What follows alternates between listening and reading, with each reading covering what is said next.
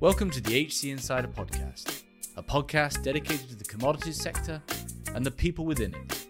I'm your host, Paul Chapman. Today we're talking Europe's energy transition and the policy frameworks behind it. Europe has set some of the most ambitious goals around net zero and electrification of transportation and industry.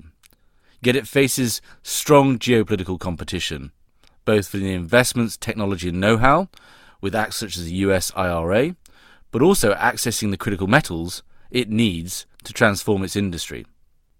Today we're talking about the policy support behind that challenge, some of the complexity, and even the role of the commodity traders within it. Our guest is Julia Poliscanova. Julia is Senior Director of Vehicles and Supply Chain at Transport and Environment, a European N G O and think tank. Julia's career has been in European policy and politics, including being an advisor to the E U Parliament, and has an energy master's in battery and fuel cells. As always, you can really support the show by please leaving a positive review on the platform you're listening on. It really does help expand our audience and thus enable us to continue to get great guests for the show. I hope you enjoy the episode. Julia, welcome to the show. Hi, Paul. Thanks for having me. So today we're talking about Europe and Europe's energy transition and the policies and th- thoughts around that. So I'm delighted to have this discussion in light of the Critical Raw Materials Act and all of the various legislation that's in the works. Can we start at the broad level? When we talk about the energy transition in Europe, can you help orientate us as to what that means and what's gone on to date? Yes, absolutely. Europe is probably the continent with the most ambitious climate framework today in the world. So we already have a net zero goal by twenty fifty. So it's a binding target all across the economy in, in Europe to really reduce emissions to zero or net zero in some cases. And more recently, Europe has also put in place a framework on a direction to that towards that twenty fifty goal, a framework to twenty thirty. And within that framework, we now have a binding target to reduce all greenhouse gas emissions across the economy by fifty-five percent by twenty thirty. And some of the key sectors there are, of course, renewables, where we now have a goal of forty-five percent of all energy to come from renewable sources by twenty thirty. That's energy, not just power. It's a lot higher in the power sector. And also we have a very recent goal agreed specifically for road transport, where all new cars and new vans, so that's small trucks, for example, in the U S, will have to be zero zero emission, largely electric from twenty thirty-five. And we're currently discussing something similar for larger, heavier trucks. So this is a huge transformation that is underway. The framework is there. So the what is clear. Zero emission technologies, be it renewables, solar, wind, or electric vehicles and battery storage. And the debate now is really quick moving to how to this in view of the global competition, how to do this with jobs and transition in mind, et cetera, et cetera. That's why we're, of course, talking to you today. Okay, so a couple of questions before we get there. One, relatively mundane, but to get us all on the same page. What does it mean to have a binding agreement? Who is bound by it? What is that just in terms of enforcement, in terms of all countries acting cohesively together? Where does is the U K following suit? I know they're no longer in Europe, but can you just help us understand the mechanics of it being a binding agreement? How serious and how, how what's the penalty for transgression? Yes. So there's two things. The overarching laws with those C O two targets, they are binding on the E U. So they're binding on the European institutions, including its member states. And that means that if Europe misses its targets, it can be taken to court, for example, and its member states can be taken to court if they do not comply or not in line with that. Now, I am just talking about the E U. So the U K is not bound by those agreements, but the U K has its own really ambitious carbon budgets and net zero goals. Similarly. So binding on the institutions, they can be taken to court. Now, the other laws that I mentioned, notably around electric vehicles, for example, that is actually a regulation that is binding on the industry. So that regulation is specifically on car makers and van makers. And that means that if a car maker misses the targets, it's not just the twenty thirty-five target. There are progressive reduction targets for twenty twenty-five, for twenty thirty, before going to zero. So all electric by twenty thirty-five. So if the car maker misses those goals, they are actually automatically, via the European Court of Justice, obliged to pay fines. And the fines are quite steep. So there is quite a strong enforcement mechanism for those industry regulations in Europe. Yeah, incredibly ambitious. And we're going to talk, as you say, about the how, because that's no mean lift, right, to achieve that for both manufacturers, but also for the continent as a whole. So my other question, why is Europe leading the charge here with such ambitious goals compared to, say, the U S, compared to China? What is the thought process behind that? Because there are also costs in terms of competition, et cetera, et cetera. But what's, what is the why here? It, beyond perhaps just obviously the immediate and acute threat of climate change? That's the thing. It's a really good question. I, I would say, if not Europe to lead this, who else, right? We are actually doomed. If there is one continent where, due to politics, the politicians in place and the economics and the G D P, this is possible and that should go first, it's Europe, right? We are one of the most developed continents, and the politics in Europe is, su- is such that people actually support this action. So all of this that I described for twenty thirty is under the agenda of the European European Green Deal. And that was actually something that the European Commission president, when she was sworn to become the president back now in two thousand nineteen, was publicly announcing, and it was publicly supported. So a lot of people actually voted into institutions, be it European Commission or European Parliament in two thousand nineteen, were voted on the mandate of this climate action. So many people want it in Europe. Politicians have been historically more open and progressive on climate action in Europe. And our economy and G D P means that we can actually afford to do that.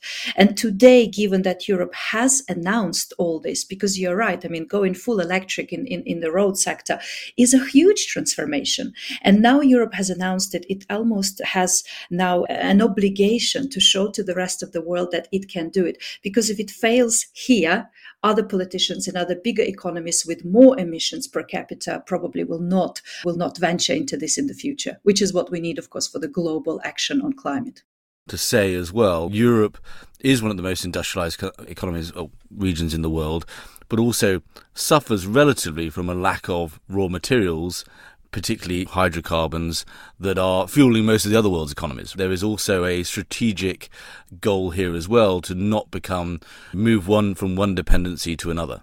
Absolutely. I think that's a really excellent, excellent point. And I didn't mention that, of course, especially following the war in Ukraine, the Russian invasion of Ukraine, this sentiment is really acute in here in Brussels, where I am based. For example, actually following that invasion, Europe has upped its target on renewables. Previously, we talked about forty percent, and now we talk about forty-five percent, for example, by twenty thirty. So we sometimes call electrification also the freedom electrons, so to speak, because indeed, that's something that we produce domestically, and that's something that can make us resilient as well. Where does nuclear sit? Is that considered? Is that, where does that sit in the? Which side of the equation does that sit on?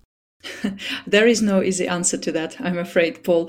It's a really difficult conversation in Brussels, and I think the answer will be dependent on who you ask.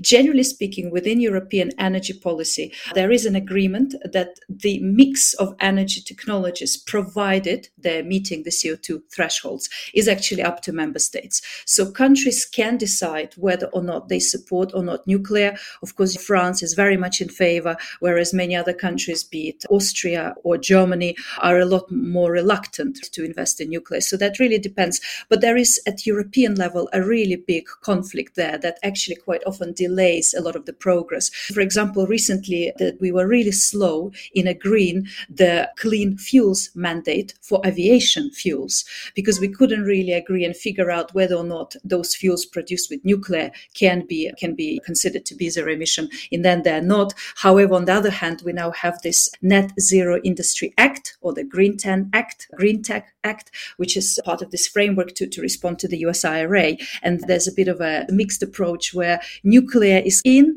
as, as a strategic technology, but it won't get subsidies. So this is sometimes this mixed approach, because we don't actually have one clear line on that as Europe.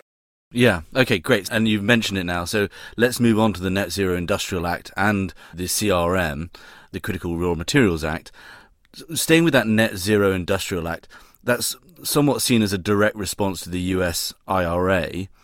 What is the concern there, that the I R A is so competitive that Europe then faces their indigenous industry, autochthonous industry in renewables starting to decamp over there and investment being drawn to the U S? As I said before, so we have these clear climate targets, right? And for a very long time, Europe had this very laissez-faire attitude to industrial policy. And first, China was cementing its lead in key technologies such as batteries and electric vehicles for decades. Today, China is the leading exporter, actually, of electric vehicles as, as well as batteries in the world. But I think the wake-up call for Europe really was the U S Inflation Reduction Act, because they were just, I think, people in Europe, including myself, were amazed just how quickly the U S started to catch up. We had loads of plans on battery factories in Europe. We did some analysis last year where we showed that actually if all these plans come to fruition, Europe can be self-sufficient in batteries for electric cars, for storage by twenty twenty-seven. And then suddenly with U S I R A, we saw how quickly a lot of these plans and investments started to be shifted to the U S because, of course, the factories are not yet there. Right, and that the capital, the resources, the skills are limited. So indeed, U S, the U S I R A was a wake-up call. So Europe now in February announced a package of measures that included regulations such as the Net-Zero Industrial Act, but also other things like the global dimension, for example, skills, et cetera. If we look at the Net-Zero Industry Act, there's good, many good things it does, and I'll highlight them in a second. But one thing that is really lacking is funding. Is that investment. And of course, that's what U S I R A is about. It's so bankable, it's so simple, it's so long-term. If I knew how, I would build a battery factory in the U S because of the subsidies that, that I would be given. So it's that's really still very much a gap in Europe, despite all these acts that the finance is not clearly there. But Net Zero Industry Act is interesting in that it's for the first time selects key technologies to focus, key green technologies. So the focus there is on batteries, on solar, solar and wind, for example, so renewables, on heat pumps, on grid technologies, as well as electrolyzers for, for green hydrogen. And selecting them also means that we can now focus, we can simplify permitting for projects in the sectors, we can focus in the future, hopefully funding on them, right? So it's this quite important piece of law that selects the focus, the priorities, and then puts in place some of the key provisions on permitting, for example, to, to help accelerate that in Europe. That's very clear. Thank you for that. And then the C R, let's move on to the Critical Raw Materials Act. What is that? Where does it sit right now in the legislature and what's its goal? Yes, so Critical Raw Materials Act has been in the works for a while, but I think now with U S I R A, it just simply became a lot more urgent for Europe. When it comes to critical raw materials, we have three challenges in Europe to address. So we need to secure sufficient supply of these critical metals, like everyone else, for all the technologies. We need to do this sustainably and responsibly. And that's really important from a European perspective. That's what's important, right? There's almost no Christmas dinner conversation with a glass of wine without someone mentioning cobalt in Congo, for example. And the third challenge is to also do this in a way which is diverse, right? So we actually do not rely on any one country for this supply, even if it's sufficient and even if it's sustainable. So the Critical Raw Materials Act Act tries to address all of these three challenges to a certain degree. I'll highlight four things that are proposed, which I think are really important for the listeners, and that is key part of the debate. Having said that, before I go there, just to stress that these are still European Commission proposals. They are now with the European Parliament and with European governments to amend, so they can change substantially before they've been, they will be agreed as the final regulation, which should happen by the end of this year. So it's quite a fast procedure for Europe. So what does C R M Act do exactly? So first of all, it actually selects and has a list of strategic raw materials. It's similar to critical raw materials. So you, of course, have things like lithium, nickel, manganese on it. But it also has some of the other things on the list, which maybe are not so critical in the academic definition, but are strategic for the future. Copper, for example, is a notable example here to add. Now, as I said, it's not yet a final legislation. So there's a lot of push from different parts of the industry and and academia on what should be included. So a big push is to include aluminium on the list as well. It's not currently out, as well as things such as phosphorus. So it's still for L F P batteries, for example. So it still remains to be seen whether or not we will have those. But there is a list of on again on what to focus. The second big pillar of this law is actually to put their aspirational E U-wide targets on self-sufficiency. This include a target of ten percent of the, all those strategic metals extraction to actually come from Europe by twenty thirty. It also includes a target of forty percent of all the refining and processing of these very same strategic metals to be done in Europe also by twenty thirty. And there's also a goal on recycling. So Europe wants at least fifteen percent of its demand of critical raw materials to come from recycling. And an additional goal has been added around diversification, and that's that third Third challenge I mentioned around concentration in one single country. So the target states that not more than sixty-five percent of the supply of any of the strategic metals in any part of the value chain should come from one country, one third country outside of Europe by twenty thirty. So these are the goals. The goals are not binding, and that leads me to the third pillar, important pillar of this proposal, and that is the framework of strategic projects. So the idea is we have all these goals. Goals. They're not binding because it's hard to make them binding on somebody, but we will then be selecting projects throughout the value chain from extraction to processing to recycling to meet those goals that we identified for Europe. And that's actually probably the most tangible part of this proposal. So if there is a framework, a process to become a strategic project, and if you are a strategic project, either in Europe or also outside of Europe, for example, there can can be a nickel mine in New Caledonia that can qualify, for example. So if you become that strategic project, you have lots of benefits. You have faster permitting, for example, you can have access to funding, you can get help with offtake agreements, et cetera. So really quite an important label there. And last thing to add, maybe more on the sustainability side, Critical Raw Materials Act as such does not propose any new environmental requirements. We have environmental requirements around water, Water, waste, habitats, so biodiversity in Europe already. We have an international framework on sustainable due diligence that is now being discussed. But what Critical Raw Materials Act does, it cements them and has this really important balance. I think it's a really great trick that it does. It says yes to strategic projects. Yes, at the same time, you have to meet really key environmental criteria, but the process can go faster. So you have to meet environmental standards on water, on waste, on biodiversity. You have to have communities on board. But at the same time, you can be a lot faster in, in, showing, co- co- in, in showing compliance with those standards. And if after you've met all these requirements, people are still against and you are in the courts, the project will win and will go ahead.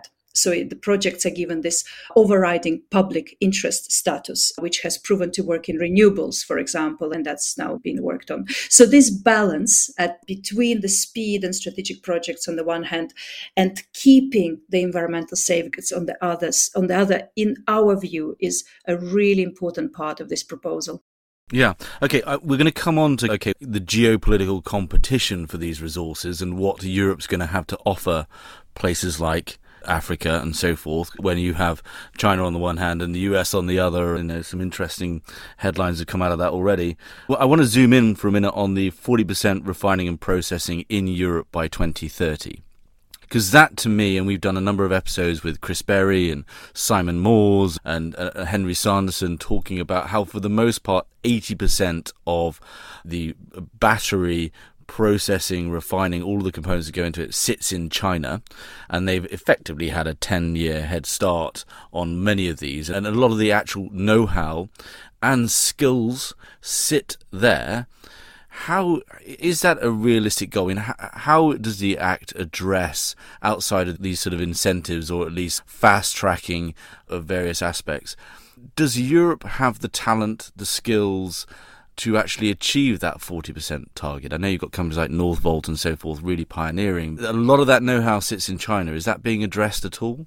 I think the short answer to your question is that if you look at this today, we don't have skills, capacity, expertise to do that. But I think that's why it's so important to set that goal, first of all, to make the direction clear, something aspirational. And then, yes, we need measures and support to get there. Some things are addressed in Critical Raw Materials Act. Some things are not. For example, there is a whole chapter on skills and actually developing those skills, having various skills academies in critical metals is really important. It's an important pillar. And a lot of a lot of different bodies at European level are trying to do that. The second one to mention is actually when we look at this, but we only look at battery metals. So we only looked at lithium, nickel, and cobalt so far. We actually see that this forty percent goal is reachable. Europe already does quite a bit of processing in nickel and cobalt in the north, right? In Scandinavia, in Finland, for example, with nickel. And for lithium, we have a lot of projects in the pipeline. Of course, they're all still projects. They need support. And I think that's where really this industrial policy is needed to get to make this happen. But the potential is there to be self-sufficient in lithium potentially. And this is mostly because of some of the technological de- advancements there. For example, direct lithium extraction, right, from geothermal brines, which opens up m- many more resources to, to get lithium from. So the potential is there to process. On skills and expertise, we used to mine in Europe. We still mine. We have this great mining school, right, in the U K. So I think we can build the skills. But one thing that is not addressed in the Critical Raw Materials Act or this framework at all is the investment part of this, the financing. It's not just the fact that America has all the skills, they also struggle with that, right? But what they're doing via U S I R A, via these production credits, is that they're making it so attractive to build those capacities in the U S. At the same time, in Europe, we have really high energy prices, and that is also making us uncompetitive because these processes are very capital intensive. So in my view, what is missing and what needs to be added is some sort of quite targeted critical metals fund to help with not just CapEx, but OpEx of these projects to scale them up. Interestingly, just the other day, something similar was proposed in France. France proposed a critical metals fund, but it's just for French projects. We have a lot of potential outside of France, and I think it's important. Europe thinks as Europe. When we talk about processing, one last thing to add there, Paul, this is not just about the extraction side of it. It's also about recycling. The very same material recovery expertise are needed to properly recycle batteries, recover metals, and turn them into new batteries. So developing those skills and supporting them with funding, as I mentioned, is really no regrets for Europe, also from a circularity perspective. So I hope we get our act together there in the future. Yeah, we had Cling Systems on talking about battery recycling, which was fascinating and obviously quite a nascent industry. We just had Glencore announce they're getting into it. It's complicated and difficult, but also lots of opportunity there. The H C Insider Podcast is brought to you by H C Group, a retained search, intelligence and advisory firm focused solely on the global energy and commodity sector. With six locations across Asia, Europe and the Americas and over fifty consultants. To find out more, go to our website, h c group dot global. There, you can also sign up for our H C Insider content for more interviews and white papers on relevant trends and talent impacts in the commodities world. One other question here, and I don't want to release my Hayekian bias on some of this stuff, but there is a sense that obviously this is go- this is somewhat picking winners. And if you look at, say, Germany, which has had a, a really robust chemicals industry and automotive industry. And that automotive industry has, for the most part, actually still very much focused on the internal combustion engine and all of the the other manufacturers, the ecosystem that surrounds a B M W or Volkswagen in terms of supplying parts. Not only are they somewhat, you know, arguably, they're behind on the technology cycle versus a Tesla and what we're seeing in China, but also E Vs are incredibly simple vehicles compared to internal combustion engine vehicles in terms of number of parts. And so how, on the flip side, are we addressing concerns from industrial countries like Germany about what could be devastating to their economy in this transition?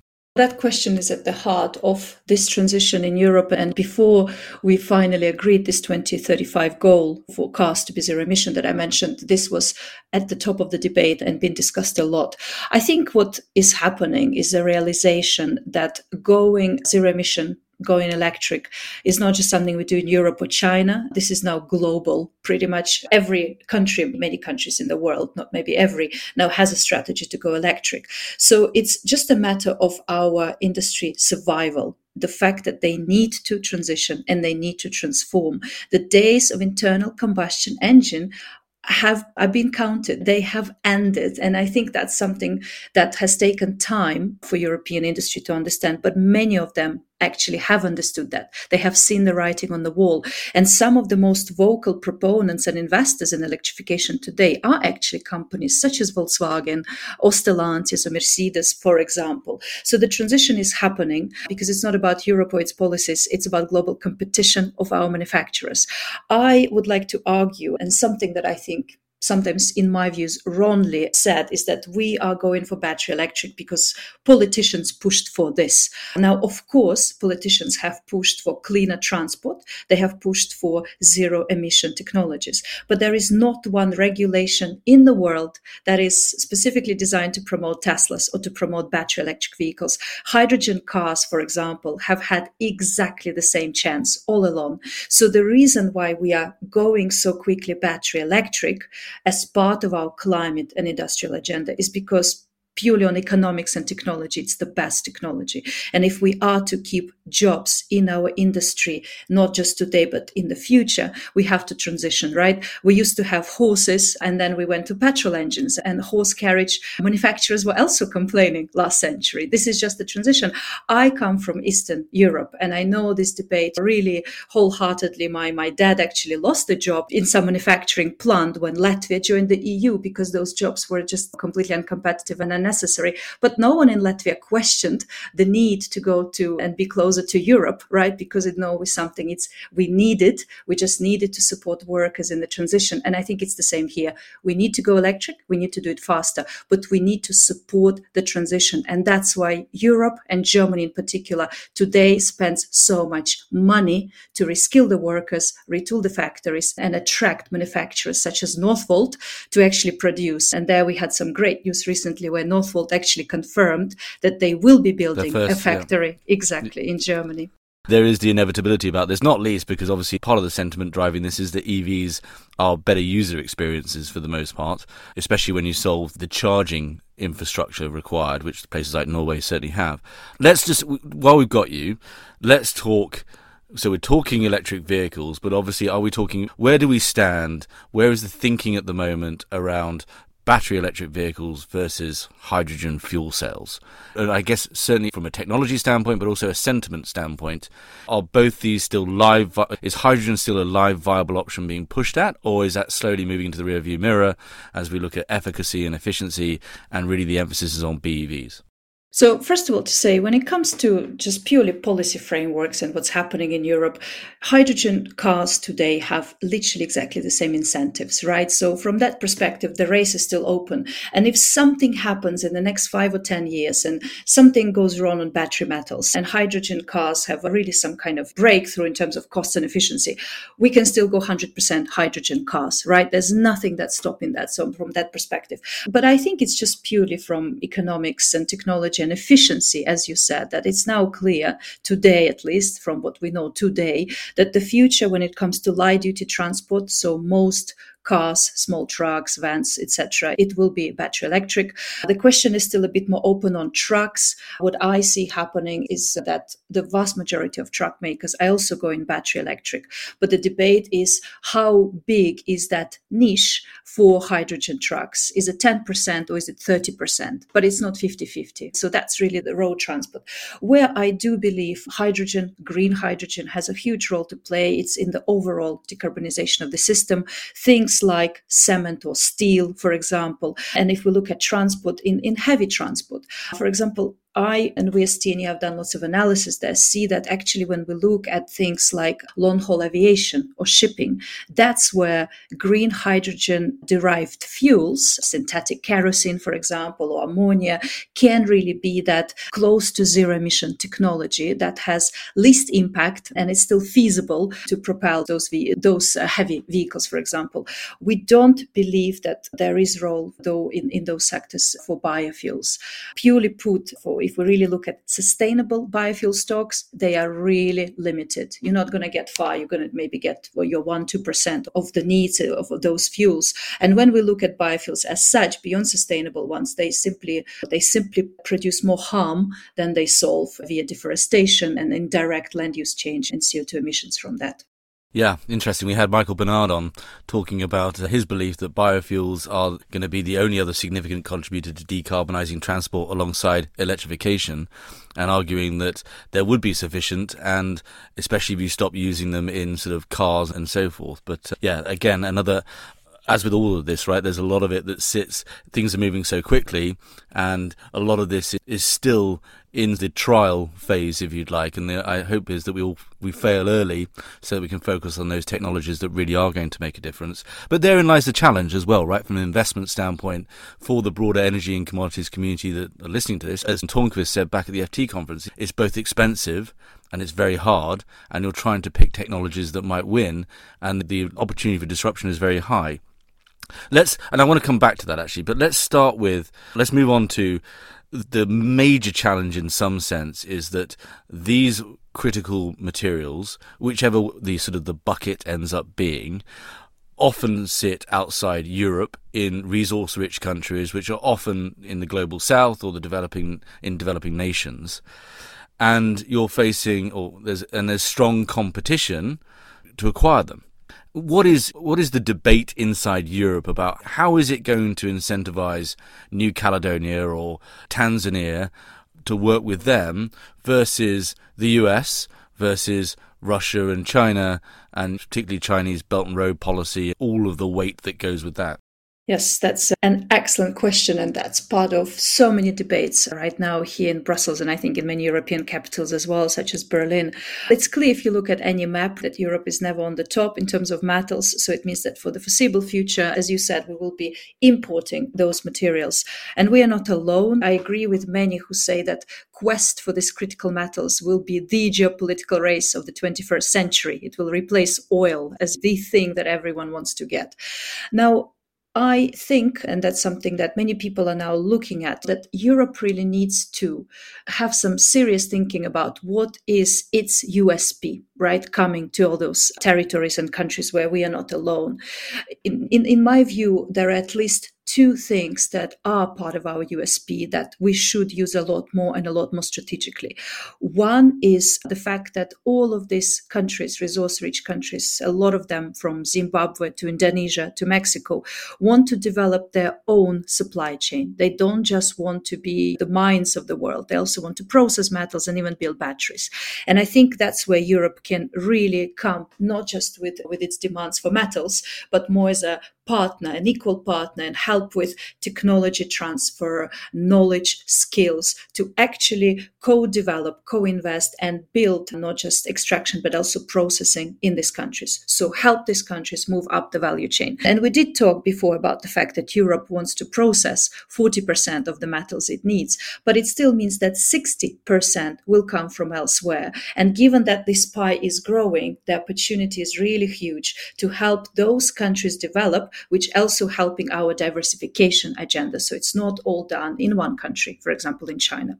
The second thing that I think we sometimes are a bit shy to mention because we think it's some kind of bureaucratic hurdle, but I think in this global dimension today is also important, is our stance and our high practices around some of the environmental and social safeguards are doing things in many cases better in Europe, not always. For example, our waste legislation on around uh, extraction tailings is not up for scratch. It can be a lot better, but generally we have high standards and it's in the D N A of many European companies. So building and bringing those high standards always consistently to resource-rich countries is important. At the end of the day, when you are a person working at a mine, for example, in Congo or Chile, you care, and like anyone else in Europe, you want to have a fair wage, you want your water nearby to be clean, right, and you want your community to be developing. And that's something I think Europe can bring. We still have this idea of this European dream that I think we can export, export elsewhere.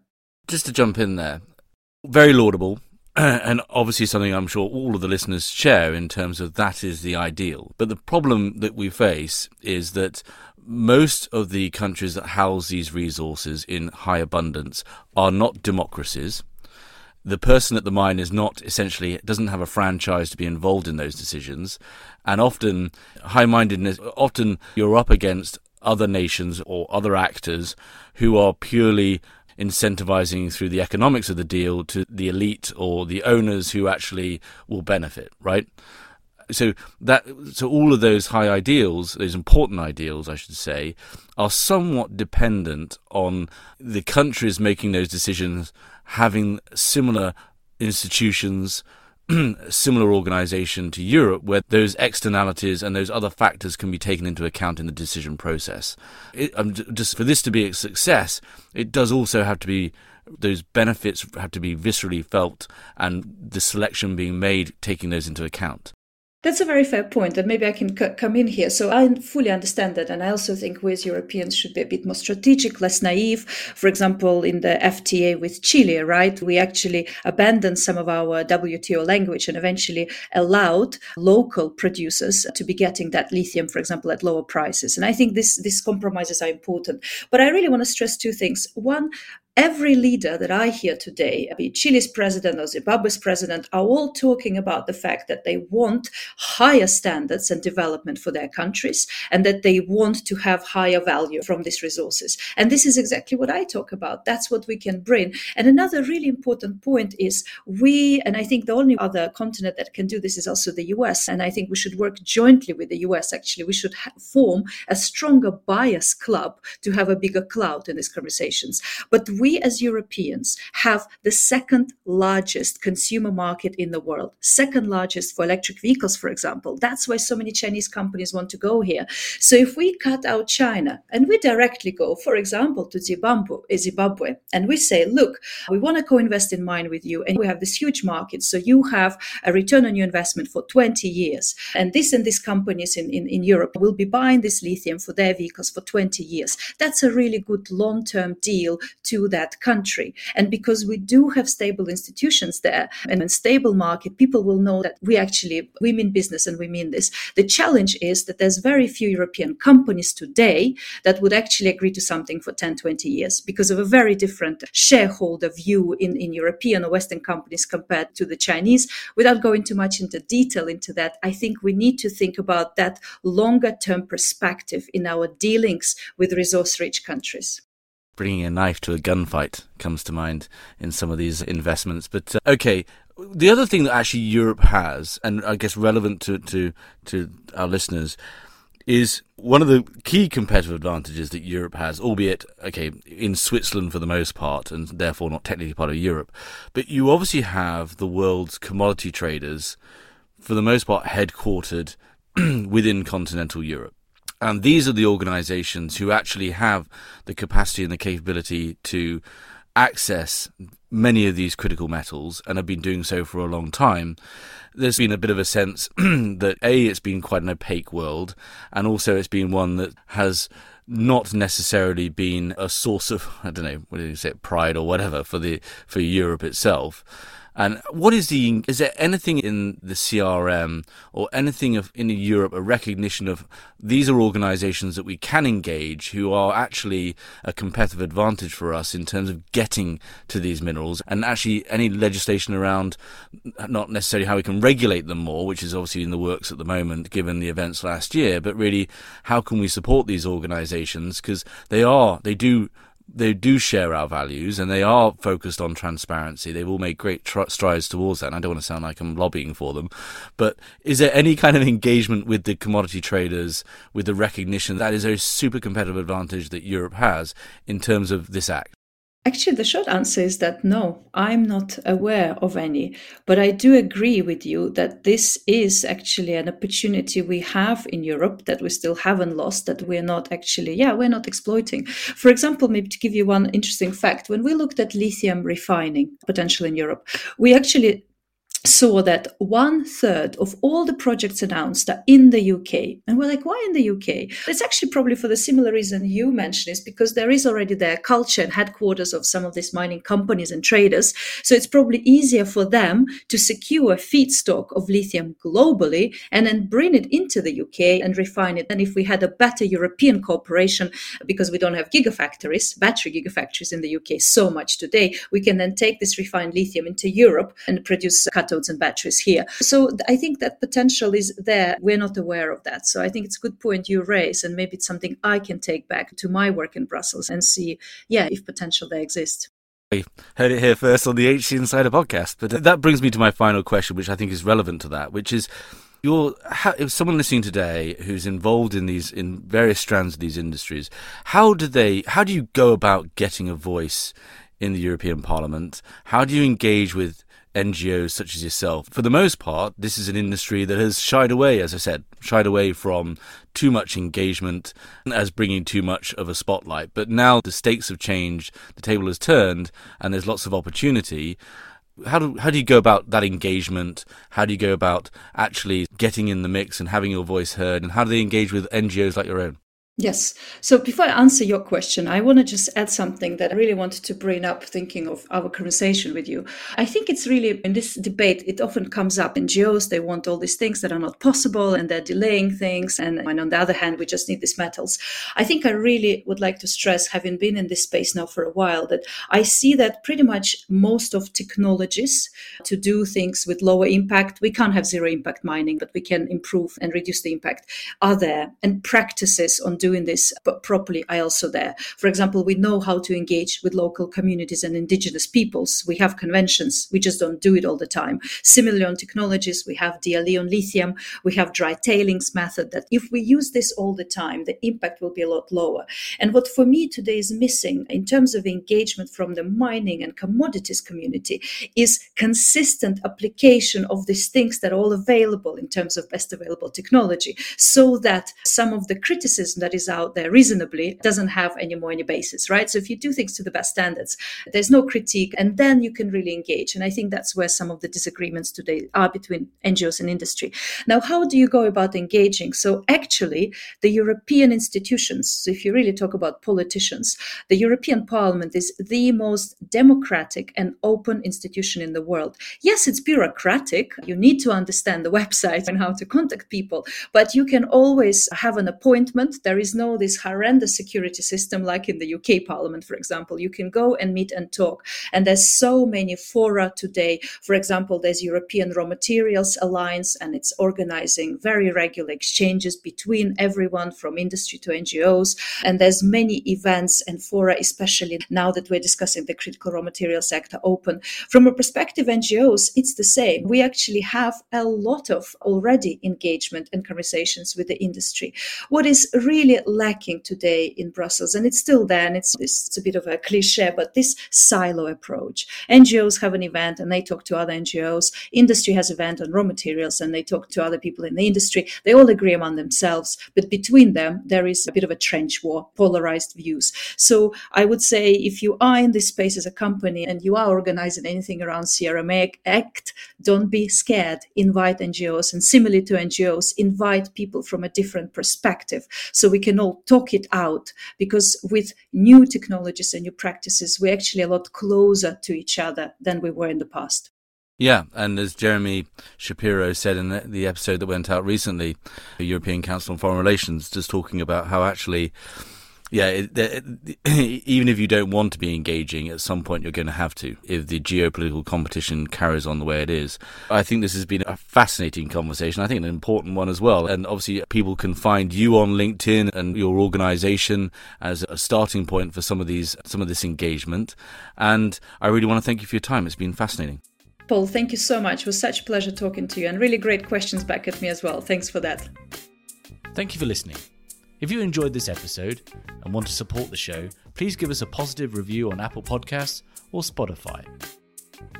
To find out more about H C Insider and H C Group, a search and advisory firm dedicated to the commodity markets, visit our website at w w w dot h c group dot global.